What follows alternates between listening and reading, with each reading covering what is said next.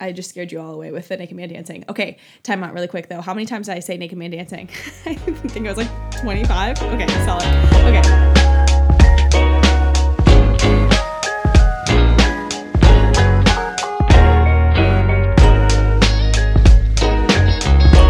What is up, my lovely people? Um, it is a Thursday. Actually, it's not a Thursday. I'm telling you it's Thursday because that's when I'm going to put this out. But I know it's crazy. I usually drop these on Mondays and you get to listen on a Thursday. How incredible. I'm so nice to you guys. God, I, I'm just amazing. So I wanted to give these extra episodes because when I'm interviewing, which I absolutely love and I've had a great time doing it, it's a little bit harder to give my own message and, you know, voice my own opinions just because I obviously don't want to disrupt from the main storyline because the point of the interviews is to give you guys all an idea of what other people are doing with their lives and how different people's lives are, you know, how we have all these different journeys and all these crazy things that happen throughout our lives that kind of shape where we end up. And that's what the the point of the interviews are for. And so rather than take away from those or honestly make the episode way too long because they take a long time as is, um, I kind of want to throw in these other bonus episodes to give my own messages as well as maybe just give you a little bit of entertainment for the week because we all know that I'm a, a self employed comedian. So I have to give you guys some laughs for the week. Um, more so, actually, just this is serving as like a therapy for myself. I have yet to sign up for a therapist, even though I tell myself I need one just about every other day. Um, but you know, talking to myself is a form of therapy, I think. And I think, like right now, I'm just able to digress into my own thoughts and reflect on my life. So, yeah, thank you guys for being my therapy. Um, anyways, so before I jump into my message of the week, I have this crazy story from the weekend, and I just had to share because just the series of events that occurred, I wish I could make this up, but unfortunately, I cannot. So I went to Six Flags with a friend, and for those of you who make fun of me for going to Six Flags with my family all the time, this one was actually with a friend. So we did go on rides. Um, my family has had Six Flags Six Flags season passes for about twelve years, and so I've been going forever. Um, but that being said, this one this trip was with a friend. Now we were waiting in line at one of the roller coasters, and me and my friend are chatting. The kids in front of they were like a 20 year old and a high school kid in front of us who were like joking around with us, asking us about our husbands, which of course I had to play along with and whatever, we had fun with them. Well, all of a sudden I get a notification on my phone saying that's like i iPhone or something. I think it was like labeled just iPhone wants to send you an airdrop. And so I got super excited because I don't know about you guys, but like this used to happen all the time in college, specifically in our orgo class. Um, we'd be sitting in this giant lecture hall, and all of a sudden, people's phones would be being pinged with airdrop requests. And for those of you who've never gotten one, you can't see when it's not a contact of yours, you can't see a preview of the picture. So I just got a notification saying iPhone wants to send you an airdrop, and I thought it was like going to be so funny. I was so ready for a meme because that's what would happen in Orgo is people would send these funny, funny memes or just random pictures that would just make you chuckle. So of course I'm like, oh, okay, sure. so I open the message. You guys, it was a naked man dancing. A naked man dancing on my screen. And this man had it all hanging out. And that thing was waving side to side. I don't know if that's inappropriate for me to be saying here. But oh my I shrieked. I screamed, deleted the, the video as fast as I could, and freaked out. And then my friend was like, what was it? What was it? And I was like, oh my God, I can't say it out loud. And she's like, show me, show me. And I was like, I don't know, no, like I deleted all my messages. So of course I I realized that I can go to my recently deleted. so I go to show her the recently deleted video, but all of a sudden, my progress pictures from me working out that morning popped up. So no, you don't see a naked man on my screen. You see Megan in a bikini flexing. you guys, it was the worst thing ever. I was very embarrassed. I mean, she's one of my very good friends, so whatever. But she was like, What was that? And I was like, Oh my God, this can't be any worse. So she saw my flexing bikini self and then I showed her the naked man dancing. Anyways, I deleted the I deleted the deleted version because I was like I cannot have a naked man dancing on my phone. So then I'm like who the hell sent me this? And I'm like looking around trying to f- figure it out. And I look behind me, like directly behind me, and there's these kids that just refuse to make eye contact with me. And I I'm like you've got to be kidding me. And when I say kids, I mean kids. Kids, kids. So I didn't say anything for a second that well they actually had like a 15 year old with them or something 15 or 16 year old but then i hear them say airdrop and then it was very clear they were trying to get like my attention or the attention of those around them because they're like no i'm not doing it again i'm not doing it again so i turn around and i pulled out my inner karen and i ripped them a new one i turned to them and i go is that you that sent me that dirty video and they're like, no, no, it was him, it was him. And they're like pointing to this other kid. I go, how old are you? What are you doing with that man on your on your phone? And he was like, I'm 12. And he was like, they told me to do it. They told me to do it. And I was like, absolutely not. I went off on this kid. I was like, first of all, why do you have that on your phone? That's a little bit disturbing that you have that on your phone. Why would you even bother saving it? Because he said it, his friend sent it to him or something. And then there was this little kid next to them, and I go, and how old are you? And the kid goes, Oh, I'm 10. I go, You should not be like watching that, blah, blah, blah. And then it turned out that the kid was a she because her hood was up. So I thought it was a he. I don't know. That just sounded so weird. Anyways. And I was just appalled, okay? Absolutely appalled. And that's pretty much all that happened. So, no, I don't have a naked man dancing on my phone anymore. Yes, I really embraced my inner Karen and I went off on these children. Yes, my friend saw me flexing in a bikini. No, it wasn't pretty, hence why I started going to the gym more often. But yeah, so that was that's your fun story of the week. Um, I wish I was making it up, but unfortunately I'm not. Okay, so now that we kicked it off with all that good naked man dancing stuff, um, I have to say that like eight times because I'm I don't think I, I hope at least I never have a story like this again. So I'm just gonna get the naked man dancing phrase out as many times as possible here. Um, okay, but really, the message of this week. So, one of my friends reached out after my second episode, which I really appreciate that you guys are listening. It makes me so happy. Um, this is really exciting for me, so thank you. But she was just um, telling me what she thought of my my post or my episode, and one of the things she brought up was the importance of the idea of picking a job that will influence the most people. So, if you listen to my second episode about my journey, I talked about how one of the reasons that I was like really upset about not pursuing being a physician was because I had the idea that being a physician was the only way to help people. And this particular friend is involved in like biomed- biomedical engineering, and she is herself is um, working on research for these novel new medical devices. Novel and new are the same thing. Megan, shut up. Anyways, novel medical devices. And she said, she brought up that she thought it was a super important point because she herself also thought the same thing. You know, there's this idea that the only way, at least particularly in healthcare, is you have to be working hands on with a patient as a doctor. And this is by no means to negate the effects of a physician because physicians are amazing and I think that they can have dramatic effects on individuals' lives. But what I want to drive home here is that just because your title or position does not directly influence a consumer, um, meaning like you one on one are working with that consumer, does not mean that you aren't having an impact impact on others' lives. So that's kind of what I want to talk about here briefly. Um, so specifically in the healthcare industry, I was just kind of brainstorming all of these different influences on how patients are being treated. So, obviously, the physicians are hands on.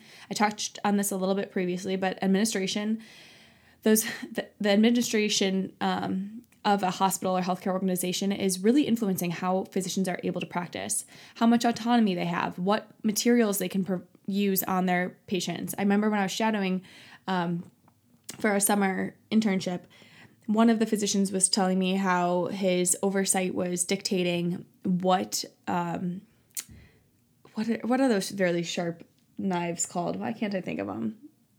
Sharp sharples? Why can't I think of this?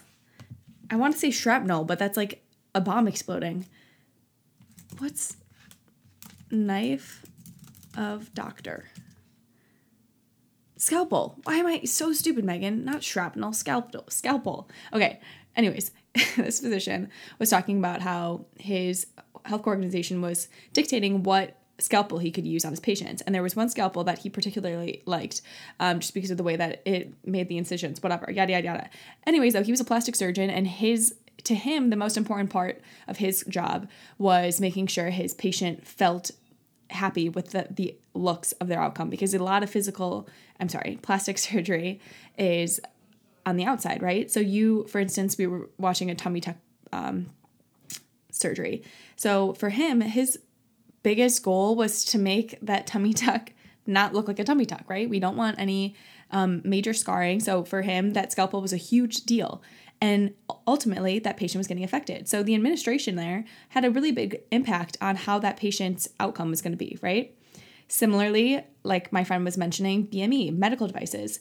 There are so many medical devices that are significantly impacting patients. Now, it's the doctor that's going to be um, recommending these medical devices or using these medical devices to impact that patient. However, there are so many people across the the world that are doing research or um, looking for approval on these devices that are going to drastically impact people's lives. So that's also a huge way that you can impact people. Research there's research not only on those medical devices, but also on diseases, how they can be treated. We have technology, the ease of access that can impact the ease of access to care. Look at telehealth. How many people have been affected by telehealth? I'm sure you or one of your family members or friends, you you probably know somebody who has used telehealth in the last year, right? Well, the amount of technology and individuals that working on that technology to make this of use to the healthcare organiz- or healthcare industry is massive. There's also, I mean, this is going into crazy, crazy details and lengths, but insurance coverage how insurance companies can protect uh, their patients and make sure that their patients are able to get the care that they need, right? We have social support, so encouragement of healthcare practices that keeps people out of the hospital systems. That also ties into education. I mean, I personally believe that education is a huge part of safe healthcare practices and keeping people out of the healthcare systems that don't need to be there. If we're able to identify symptoms of certain diseases such as diabetes or obesity or um, cancer skin cancer, all of these things that can be diagnosed earlier or people will just notice on their own, which you need education for because someone with not necessarily as much education might not even recognize when something's off, right? So if we can educate people, get them into the healthcare organization sooner, not only does that infect, affect that specific person because they're more likely to get successful treatment if we catch it early, right? But it's also allocating less resources to that person down the road, which can be sent off to people, people other people. So, in other words, if I recognize that something's wrong with me sooner, I don't need to spend I only need to spend let's say $2,000 to get it fixed as opposed to $100,000.